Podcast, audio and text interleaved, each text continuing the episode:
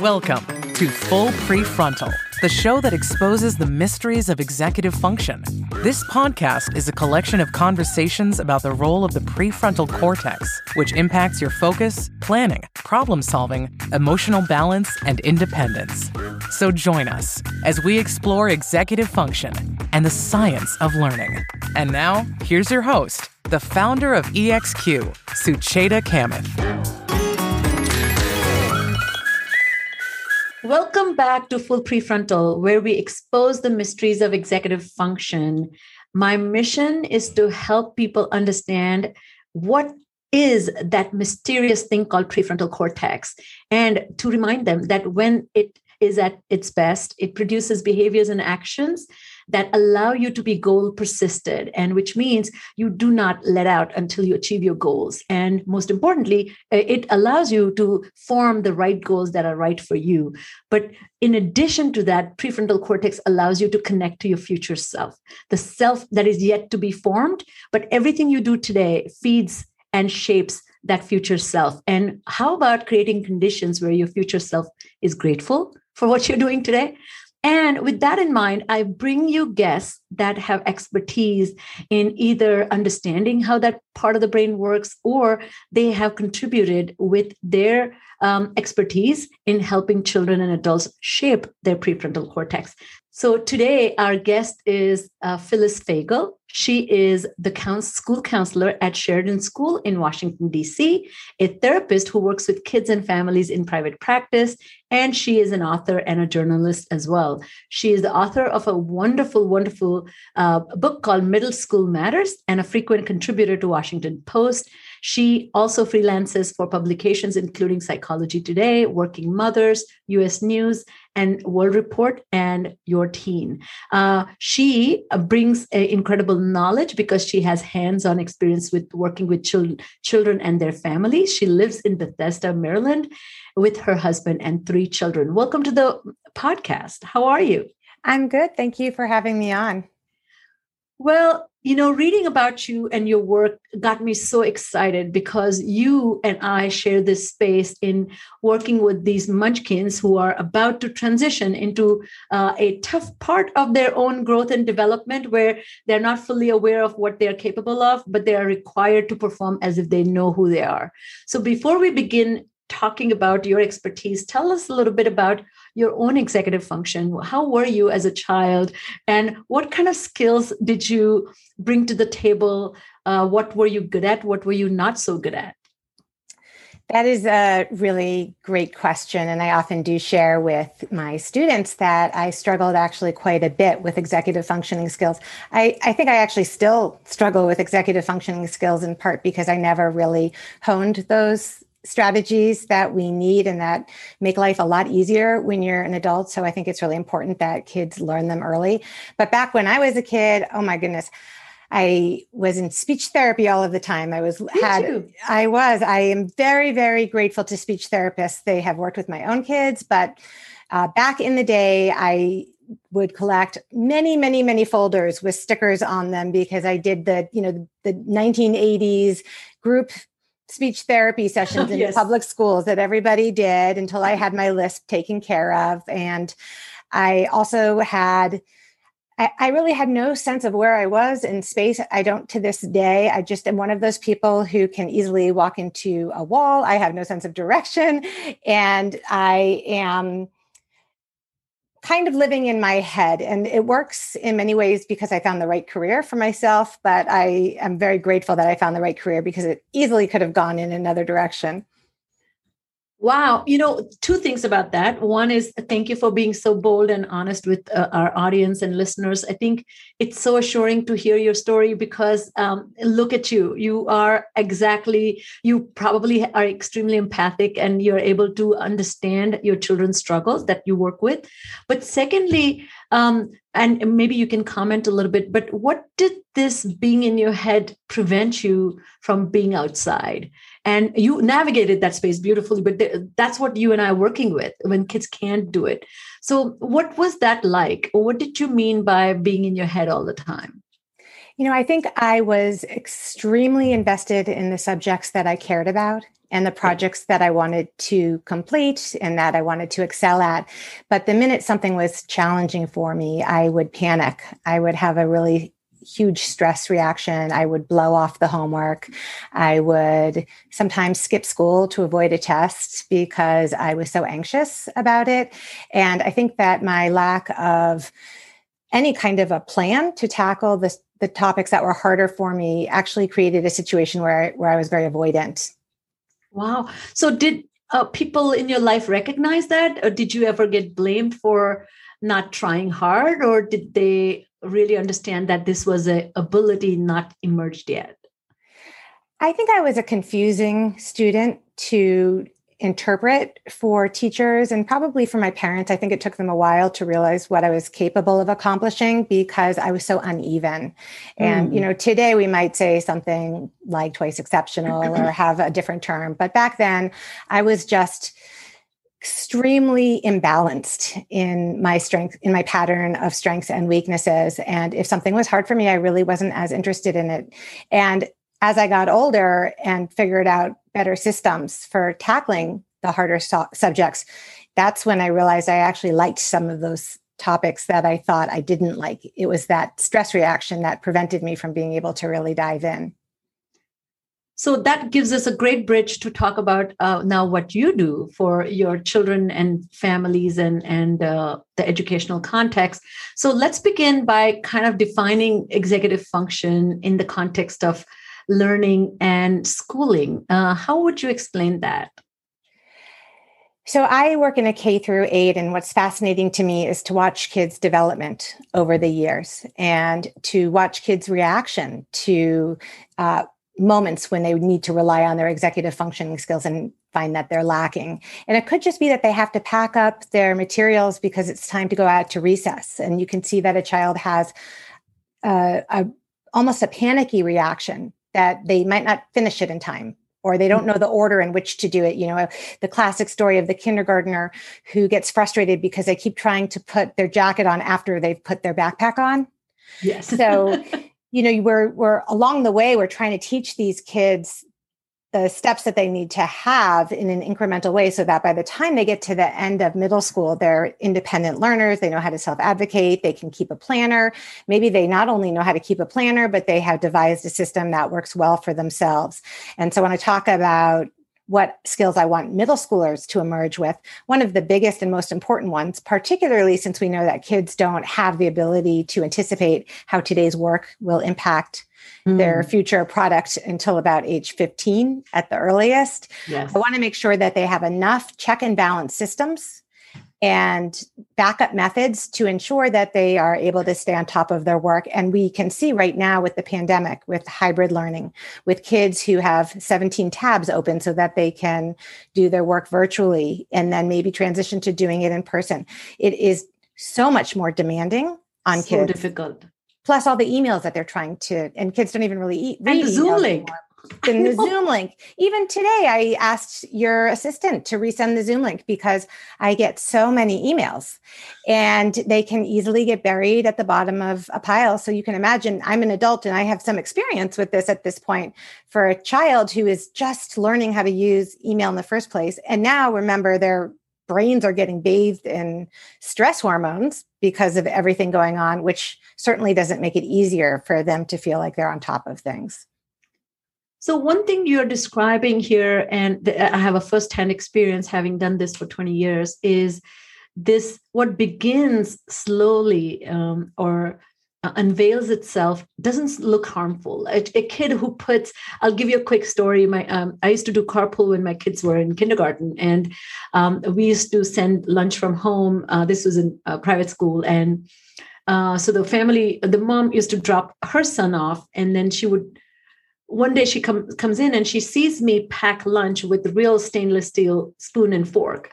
And she saw me put put it in the little lunch bag and then off they went. And she said you send real he doesn't throw it away? Uh, and i couldn't understand what she meant. I said no i told him don't throw it away. And she said I for last and this was in September when she discovered that. So school in we're in Georgia, so uh, the school already had been in session for five weeks, and she said my son after he finishes lunch he literally does this upside down. He empties the entire bag and its content in, in into the trash. And so what happens is he, if there's a plastic container in which the food was, it's gone. If there's a spoon and fork that was real, it's gone. And this was a tiny little indication of that adaptive flexibility you know? You only empty if it's all trash. You don't empty if it's not trash you know?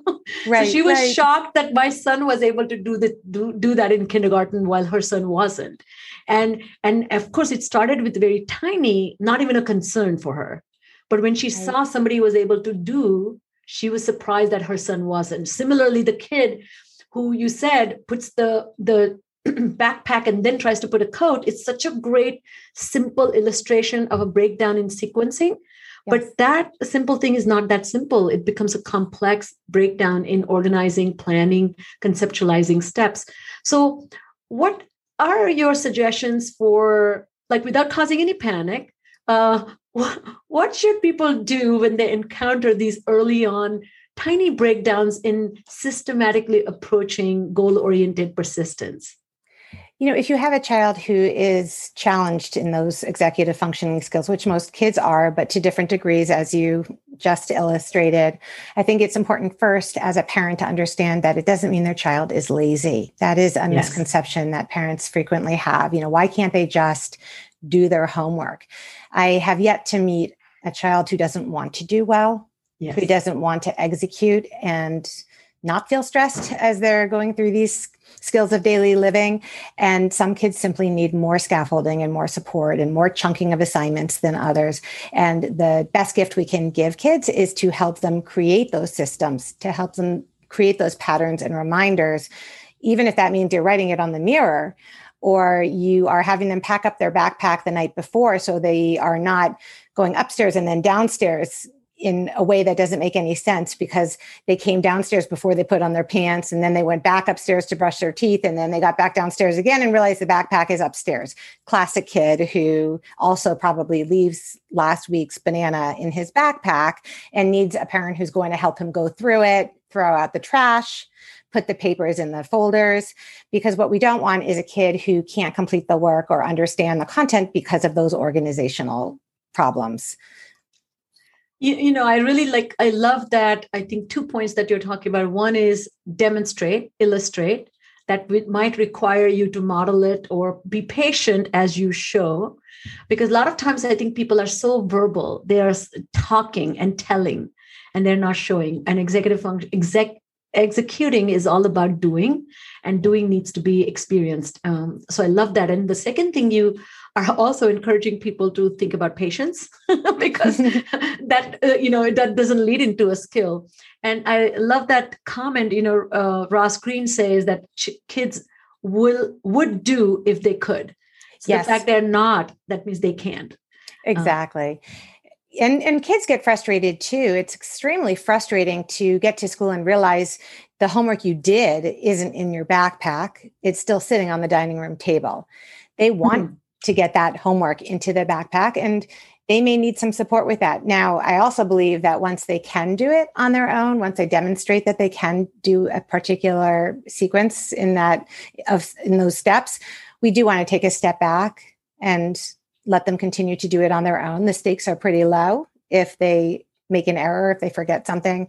I love uh, Jessica Lahey's gift of failure, you know, and she talks a lot about not bringing the sports equipment or the lunch to school, letting them learn from those experiences uh, fabulous yeah I, I love love that as well the gift of failures i think so tell us a little bit about um, some of the the approaches as we think about somebody who is not demonstrating competence but we know they have potential.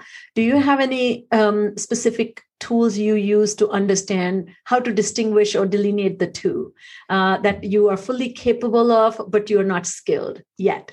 Yes. Uh, how do you understand that I love that description. I'm not sure I've ever thought about it in those terms exactly, but it, it's really beautiful because it allows us then to focus on the child's strengths. And I have yet to meet a child who does better because they think the stakes are high or does better because we are just pummeling them with unrealistic expectations or just focusing on their weaknesses. And so even a child who's super disorganized, they may have some other strength that they can tap into to help them with the organizational deficits. So let's say you have a third grader who's absolutely obsessed with dinosaurs. You might be able to get the teacher to organize homework around dinosaurs or do something that speaks to their interests and helps them get more engaged in those steps that tend to be pretty boring. Similarly, a lot of kids their issue isn't even necessarily the executive functioning, it's the frustration. So let's say yes. they're doing a packet. And they get to a problem that they can't solve and they are anxious and they want to do well and they throw it across the room or they refuse to continue. A strategy we might give them would be to circle the one just circle the ones you don't know and keep going. And at the end, I will help you or the teacher will help you Great. just to keep them in the game. No, I love that. I think the emotional management is such a precursor for building skills. And a lot of times there's no emotional competence to even, there's no landscape of equanimity. There's, forget equanimity, that sounds too high level. even like openness to, for things being not so easy you know and and i think early on too much energy is spent in compelling teacher uh, kids to demonstrate um, same level of interest and engagement for all content and that's just not possible. So i love that you're talking about this individualizing. Tell us a little bit more about um, where do you think educators and parents get it wrong uh, when they see frustration and they respond with more lecturing or more uh, encouragement to persist? But that's not the problem. The problem is not continue to do more. So one day, i mean suddenly something will be unveiled right? Yes what, I, what do you think of that you know, particularly with middle schoolers as kids are entering their tweens and teens, I'm a huge fan of problem solving together to sit down and say, all right, this is mm-hmm. clearly causing you some issues. You're spending a lot of time, about two hours more than the teacher says it should take to do this assignment. You're clearly frustrated. You're not getting enough sleep, which is heightening that frustration. So, what can we do to make this better for you? It could be that they need to have a quieter space to work. They need headphones. It could be that they need the right materials. It could be that they need to do a check in with the teacher every day before they leave to ensure they understand the directions or that they are clear on what the parameters of the assignment are or that they've chunked it out and they're not trying to do it all at the last minute. It could be that they need their parent to quiz them or to help them come up with some kind of an organizational plan at home. But to really really be very strategic about how you help them and to strip these interactions of the emotions. This should not be about emotions. It should be the same thing as if you were teaching your kid how to put gas in a car. They yes. are learning how to tie their shoes or they are learning how to put the toast in the toaster. It's the same thing. These are just practical skills we want them to pick up. And nobody is going to pick up skills if they feel like somebody is yelling at them, if somebody is really stressed, if somebody is worried that this might mean that you will not be successful in life, you know, we don't want to be overinflating the importance of hitting certain milestones at a specific time. Everybody is going to proceed at their own pace. And as long as kids are progressing and learning, that is what we're aiming for. So what I'm hearing is really valuable in and and how I see is there's an expectation of collaboration uh, that you know we we are going to problem solve together which is such a wonderful way so rather than you are going to not do this. Now already you're you have said not only you're failing to meet expectations but it's becoming a problem for us. So i think that can be so adversarial. Uh, tell us when you talk about um, you know you, there's a lot of um, emphasis uh, you have that's kind of um, interlinked with characters character building which is how to become an encouraging empathic partner with your children or with your students.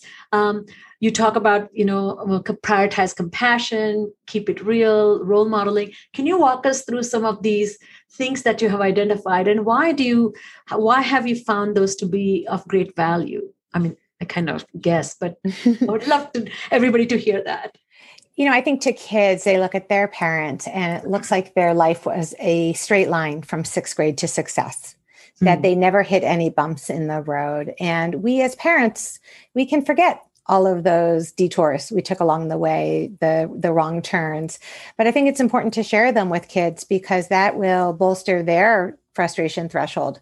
They'll be more likely to persist if they expect that it won't be easy, if they expect that it won't be linear and that things won't necessarily come easy to them. I've actually found over the years that the students who struggle more when they're young, mm. they don't expect things to come easy to them and they tend to be more persistent. They tend to be able to persevere through frustration more than another child who is used to everything happening like that for them. So there are some benefits to those early struggles as well. You know, it's so interesting, um, and I would love to hear about your experience. But I found that children uh, because you and I work with people who have been identified with some sort of um, disability or difficulty, then they come to see a specialist, right? But I found that if children uh, early on, before coming to me, had some exposure or experience of working with a therapist, such as a speech pathologist, for their articulation, or they were dysle- dys- they also have dyslexia and they have worked with reading specialists, and then they come to do executive function work, they are so much more open than these highly smart but uh, struggling ADHD kids who have never needed any help. And suddenly, boom, in ninth grade, they land up in my office. They're frustrated, they're angry. They also have an adversarial relationship to help because they feel uh, I've been made to. Is that something you have seen? Yes, and and it's why I think that parents when they want their kids to get help, sometimes it's better to contact the school on the down low and mm. ask the teacher to reach out to your child as opposed to, you know, really reminding your child over and over again did you ask the teacher for help? Did you go in? You said you were going to go in in the morning. You can set the expectation i would like you to talk to your teacher by thursday but then let it go and give them a chance to execute on their own. And if they can't execute on their own ask the teacher to check in with them. And you mentioned that adversarial piece. I don't think parents should ever fight with kids over homework. That is something that they can punt back to the school and get the school support with, particularly now during the pandemic when kids are going through a really hard time. We want home to be a peaceful place. You know, I, I was so surprised to read about the. Um, um, I don't want to say expulsion, but but uh, disciplinary actions for not turning in homework or Zoom pro- not following Zoom protocol with, uh, and so many kids were getting uh, in trouble hmm. infractionary actions were taken in public school i'm reading about uh, we don't get to know about the private schools protocol but yeah. uh, i think that to me is exactly opposite of what you're saying you know lead with your compassion i think assuming that kids are being obnoxious you know I, yes. I think it's such a new thing for them they don't know what's right or good right exactly and even behaviorally so we have a hybrid program and there are kids who are really wiggly but then if you take a step back and ask why are they wiggly well they're not doing sports. PE can't be the same. They have masking tape around this small area where they have to sit and can't move. So if a child is lying on their stomach over across a chair with their hands on one side on the floor and their feet on the other, but they're kind of paying attention and they're not bothering anybody, we need to give kids that leeway to learn whatever way will make sense for them right now. These are really unusual times. It was a clever hack. I don't know if you heard about it, but a, a kid in England, I think he was a middle schooler who uh, kind of changed uh, his name. You know how you can rename uh, in a Zoom and says dot dot dot still loading, and so and put a still image. And and uh, i think it took a teacher a while to figure out that was that's really clever. Well, that is that's a smart kid. I actually i had um you know along the same lines i had a zoom group with a bunch of second and third graders and they all changed their screen name to my name.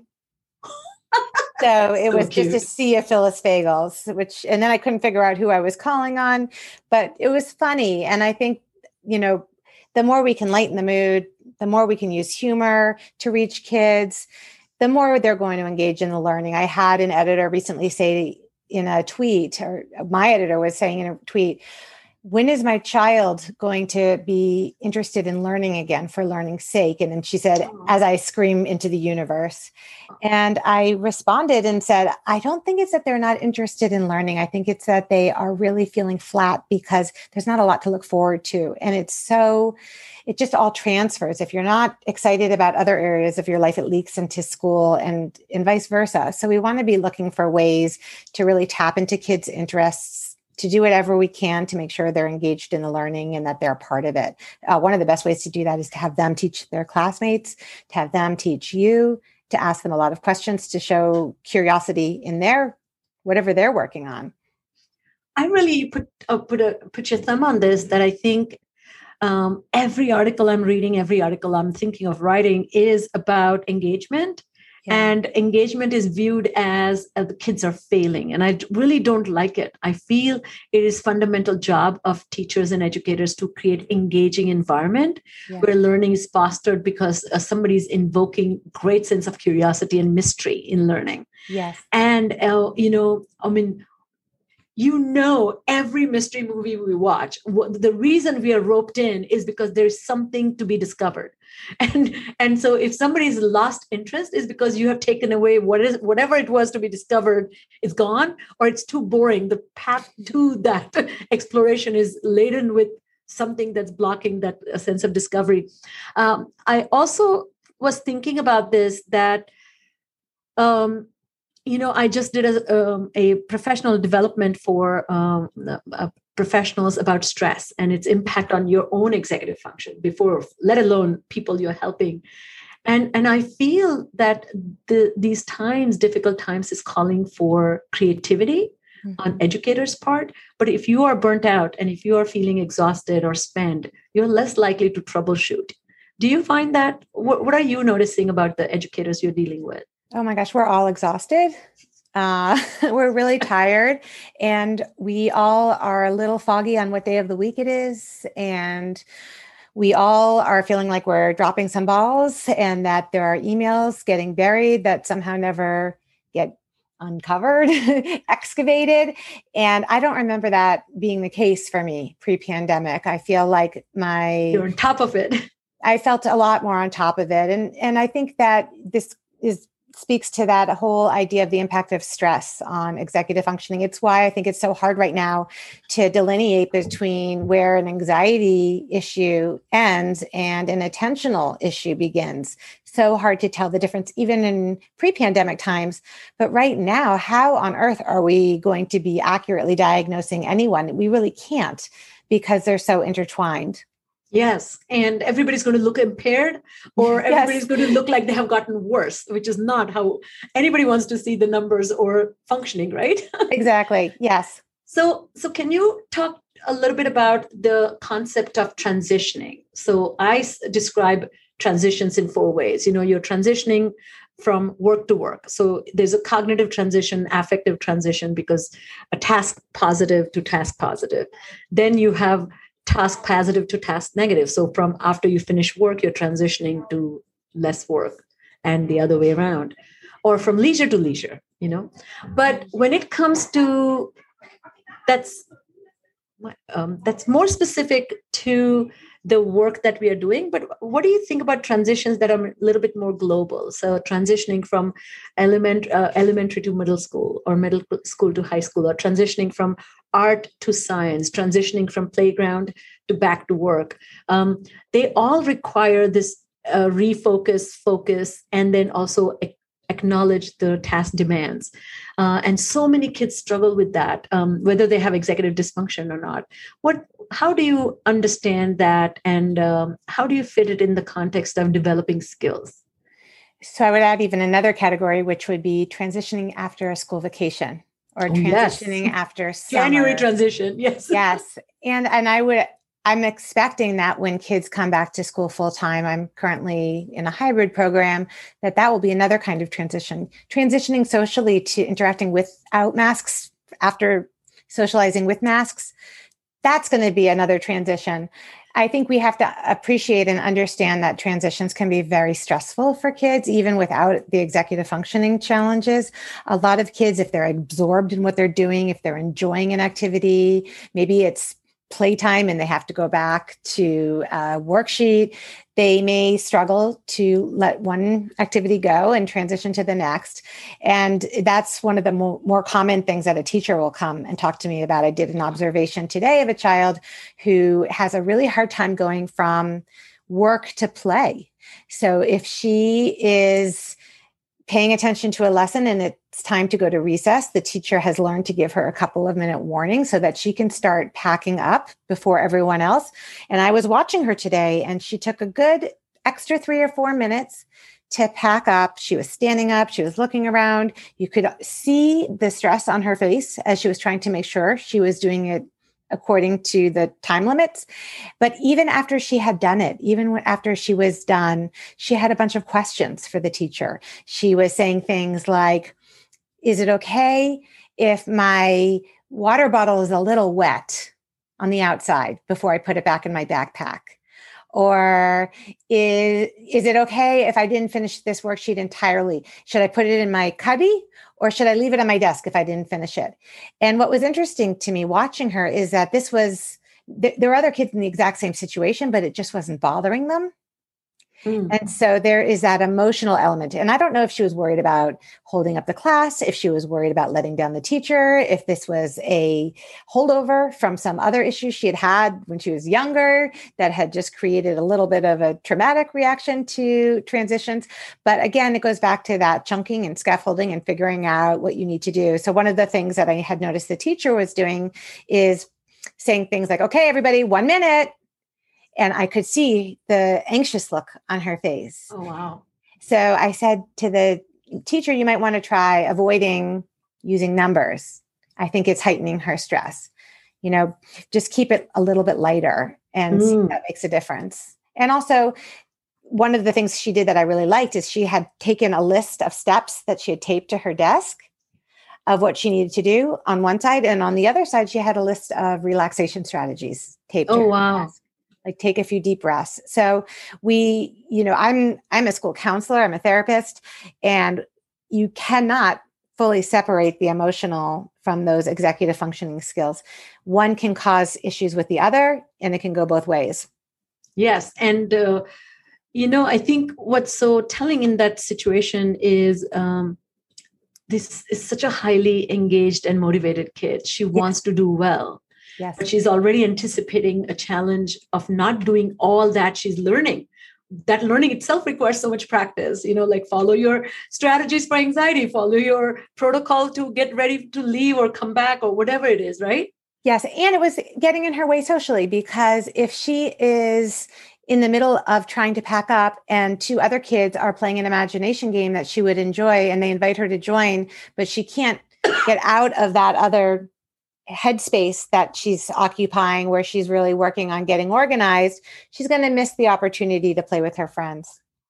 You kind of explained the kind of um, students or clients you may be seeing. What what has this pandemic unveiled for you and in your practice that you were not seeing before? I think more than ever, it's clear to me that we need to make sure we're incorporating movement Kids mm-hmm. need to play, they need to have fun. And the more severe the circumstances in the outside world, the more they're experiencing loss, grief, missed milestones, the more we need to do to focus on those joyful parts of their day as opposed to doubling down and worrying about, you know, quote unquote learning loss. Yes. I actually think the more we double down on that, learning loss and i hate those words because what loss of what? Everybody is in the same boat. But the more we focus on that uh, the more stress they get and the less able they are to get excited about learning to get engaged in learning. I really like that. I think um well, I, I heard a neuropsychologist the other day uh, describe this as a movement snack let's take a movement snack. I love I that. Said, Don't you love that? And yes. I said, yes, let me replace all my unhealthy snacks with movement snacks. That's what I'm going to do. But yeah, I think more than ever that, um, you know, rigidity. And, and can you imagine when have we uh, interacted. Uh, this whole pandemic reminds me of Flat Stanley. You remember the book series? Yes you know, and he was mailing himself in an envelope. Like you have suddenly reduced into, you know, unidimensional or two dimensional, like flat. There's no affect, yes. there's no body dimensionality, there is no experiential dimensionality. Like I can see a room, but it's flat, you know, and that changes your perceptive skills so it deeply does. and profoundly. And I actually, and in addition to play and levity and humor and trying to help them sustain their optimism, I think we need to be focusing on the relationship between yes. these caring adults. We know that's such a key part of resilience. And that's tricky when you have exhausted educators who yes. are trying to balance a lot of things going on in their own lives, including fear if they're not vaccinated or concern about older family members they haven't seen. So everybody has a lot going on. Uh, but we, as the adults, even if we are stressed, we have to fake it because they are going to catch whatever they're seeing exhibited on our faces or in our bodies. And so we have to do whatever we can to be a non anxious presence because that will help them stay calm and mm. that will help them focus and feel relaxed enough to learn. What is your go to anchoring process, uh, the presencing of, if we can uh, describe it that way, or witnessing? What do you do when you're in the midst of being with somebody who is utterly coming undone? Uh, some of it depends on the kid and what's happening. One of my favorite strategies is to play catch and have them count as we throw the ball back and forth because it turns on the prefrontal cortex because they have to retrieve language. We're counting, it's relationship building, it's fun. And a lot of kids get really competitive and want to see how many times they can toss it back and forth. Sometimes I'll add a second ball to make it more challenging. Once in a while, I'll even add a third ball and we'll really get three balls going. Uh, I'll change the scene. So I might take them outside. Today I took a kid on a walk Oh, love that. I don't ever try to solve a problem if they are out of control. The first thing I will say is, I can see you're upset. I'm sorry you're upset. I know it feels really bad. I know it must feel really bad to feel out of control. Just start with that empathy and they can relax. We I love that. Nobody feels good when they're losing control. So helping them, and I always ask for permission. Can I help you? Can yes. I help you feel better? No yes. judgment. You know, words like I, am wondering if I might help you. How do you feel about that? Or I'm curious about why, you know, I'm curious about what happened right before you got this upset because I can see that it all over your face. You're having a really hard time and I'm sorry. Oh, I love that, Phyllis. And I think that that's so missing. I think uh, people, and particularly in in my talk about stress, one of the things I was talking about how hurry is um, exactly a counterproductive for compassion. Yes. And you know, in a hurry, you cannot be compassionate because by comp- like to be compassionate, you need to be fully presencing other people's misery as it unfolds without trying to intercept. And people, parents, teachers, everybody is in a hurry because there are so many pressures they're feeling. So, what you did, for example, you created academic goals as a secondary and just getting your anchor back uh, as a primary goal. Um, and that can be hard if you don't have practice. Yes. And right now, because kids are missing touch so much, I, I think we can't uh, we can't discount how significant that is to kids, whether they're middle school or third grade, second grade, all of them really miss. A lot of them play like puppies. Older kids like huddle over phones or read text together. They're just holding hands, hugging. And so I like to help activate their parasympathetic nervous system. I might have them give themselves a hug nice. or take the thumb from one hand and yeah. sit under the thumb of the other, but anything to help them with their feet on the floor, you know, just ground them in the moment, help them feel present. A lot of kids uh, can't and don't want to meditate or do deep breathing, particularly if they have a history of trauma. It's hard yeah. for them to sit with their thoughts. So you have to know the child that you're interacting with, and hopefully you have a pre existing relationship because that is the key to all of this if a child trusts you and you have a pre-existing relationship and they know you care and that you don't judge them and that you want to help them they will tolerate even uh, several mistakes along the way in trying to help them solve that problem. So, how does all this translate into your personal life? I understand you have three kids. Yes. How old are they, and how are they experiencing pandemic and ongoing pandemic, if I may say so? So my youngest is 12 and he's in seventh grade. And then I have a high school senior and a college freshman. And so they've they're they're experiencing this. It's really, there's no escaping. I don't know too many people who have been able to uh, avoid this pandemic entirely. They've been learning virtually for the most part. They just started going a couple days a week recently to school, but it's essentially been a year of no school and no sports. And for a 12 year old boy, it's been in a huge, huge uh, setback. Yeah. Setback. Yeah. And I'm, you know, I, am like you, I'm already thinking about what is it we need to do to help these kids uh, regain their footing on the other side. You know, what is it we need to do to get them socializing? They're going to they're going to be awkward. They already are awkward. And I had a, a sixth grader say, "I can't wait till the pandemic is over because the masks make me feel so awkward." And an eighth grader said, "I've got some bad news for you. You're going to still feel awkward, but I think they feel more sensitive, more awkward. I think yes. it's really hard to speak up in a Zoom class. You feel more in the spotlight. And so they're less likely to contribute in the class discussion.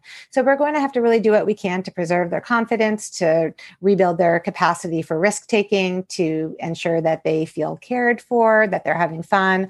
All of those things are going to be far more important than whether or not we get them to the next lexile in reading, you know? I completely could not agree more. I'll give you a funny example. This morning, my my mom, who is 78, lives with us, and uh, uh, she's an incredible uh, human being, but she's going through some knee pain, and she might need a knee replacement. So we, I took her this morning to the the orthopedic surgeon's office, and I literally have not been to a doctor's office building in in a year or six months. Anyway, I went. So this was a, I had been to, she had another surgery six months ago. That's when I had gone to the surgical side. And we, this, and I went in and the front desk lady said, turn right and you'll see elevators. I kid you not, Phyllis. I went there. I could not find elevators because these elevators were painted blue and they looked like uh, they look like the mm, uh, the service eleva- elevators. So i went there i stood in front and i literally felt i have no skills. Like i have forgotten how to socialize with elevators. Turned around and a security guard saw me walk and come back and he says what are you looking for? I said a hospital or the medical building? I said medical building. He says and i'm said i'm looking for the elevators. He says it's right there. So in next to these two buildings there were two like red you know thing and thing that you put a key and activate underneath there there was a button that you could press but it wasn't typical. I had lost my marbles. I could not find and i have great executive function i thought and then i saw. So as an adult i am finding myself out of my league to find an elevator in a medical building. I don't yeah. even know what kids must experience who don't have a lot of repertoire of experiences right? Mm-hmm. Definitely. So, uh, well, as we end, you you have um, shed some uh, shed light on so many issues that we should be thinking about. But I like this uh, recommendation to prioritize that relationship building and really kind of let other learning take a back seat because if they feel they belong, if they feel they are cared for, they can learn. Like to me, learning is not a problem. It's not learning loss, it's lost opportunity to learn with the community in which learning happens. Yes. So as we end, tell us what are your what are you reading these days? Where are you finding your joy? What's your source of inspiration these days? So I actually have been reading some of my parenting writer friends' books. Uh, several of them have come out with books recently. Uh, one of them is called Thrivers, mm-hmm. and it's about raising kids who thrive rather than strive by Dr. Michelle Borba. That's coming out in two days, and I have I did a Q&A with her that will be in the Washington Post tomorrow. Oh, lovely. On the topic of resilience, which I think is so key right now. So that was a really helpful conversation to have and the book was great. And the other book that I'm reading is by Jessica Lahey, who is the author of Gift of Failure and she has a new book out Jessica. as well called The Addiction Inoculation and it's about raising kids who are resistant to substance abuse and other forms of dependence. And so that's been a fascinating read as well. And she's super honest about her own personal history. And she taught in a facility for kids who are struggling with addiction. And you can learn a lot about her experiences trying to reach kids who were in crisis and actually try to teach them when they were in crisis. Wow. Well, thank you for these recommendations. Both of them are going to be going on my list. Um, I don't have a vacation coming up. There's been no vacation, which is sad. But I really appreciate these recommendations. Phyllis, it's been pure joy talking with you and learning about your approach, your compassionate um, heart that brings so so much hope to these struggling students. And again, I use the word struggling very cautiously because I don't know a single learner who's not struggling. Learning by definition is to struggle with new learn new content new ways of thinking. And lastly i will say i one of the things i found uh, hope in your um, approach to talking about these complex uh, matters was there's this idea that uh, acceptance is at the heart of it you're you're encouraging all of us to stay connected with the reality and not create these grand hopes of becoming something when you can be really be however you are so i really appreciate that Yes, because if we focus on what we want them to be as opposed to who they are, then we end up missing the gifts that they do have. Yes. And that's a missed opportunity, and all kids have gifts. Well, thank you for being here. Thank you, everyone, for tuning in once again to this episode of Full Prefrontal. We look forward to uh, staying engaged, connected. Keep sending your emails. Uh, we love to hear from you and share this episode. Uh, I'm sure you know some amazing parents as well as educators who are always looking for some gifts of wisdom. So thank you, Phyllis, for being here and have a wonderful time. We'll see you again, hopefully. Thank you very much. Thank you for listening to Full Prefrontal, exposing the mysteries of executive function. To contact your host, Sucheta Kamath, and learn more about her work on improving executive function, visit her website at exqinfiniteknowhow.com. That's www.exqinfiniteknowhow.com. Tune in next week for another informative episode of Full Prefrontal, hosted by the founder of EXQ, Sucheta Kamath.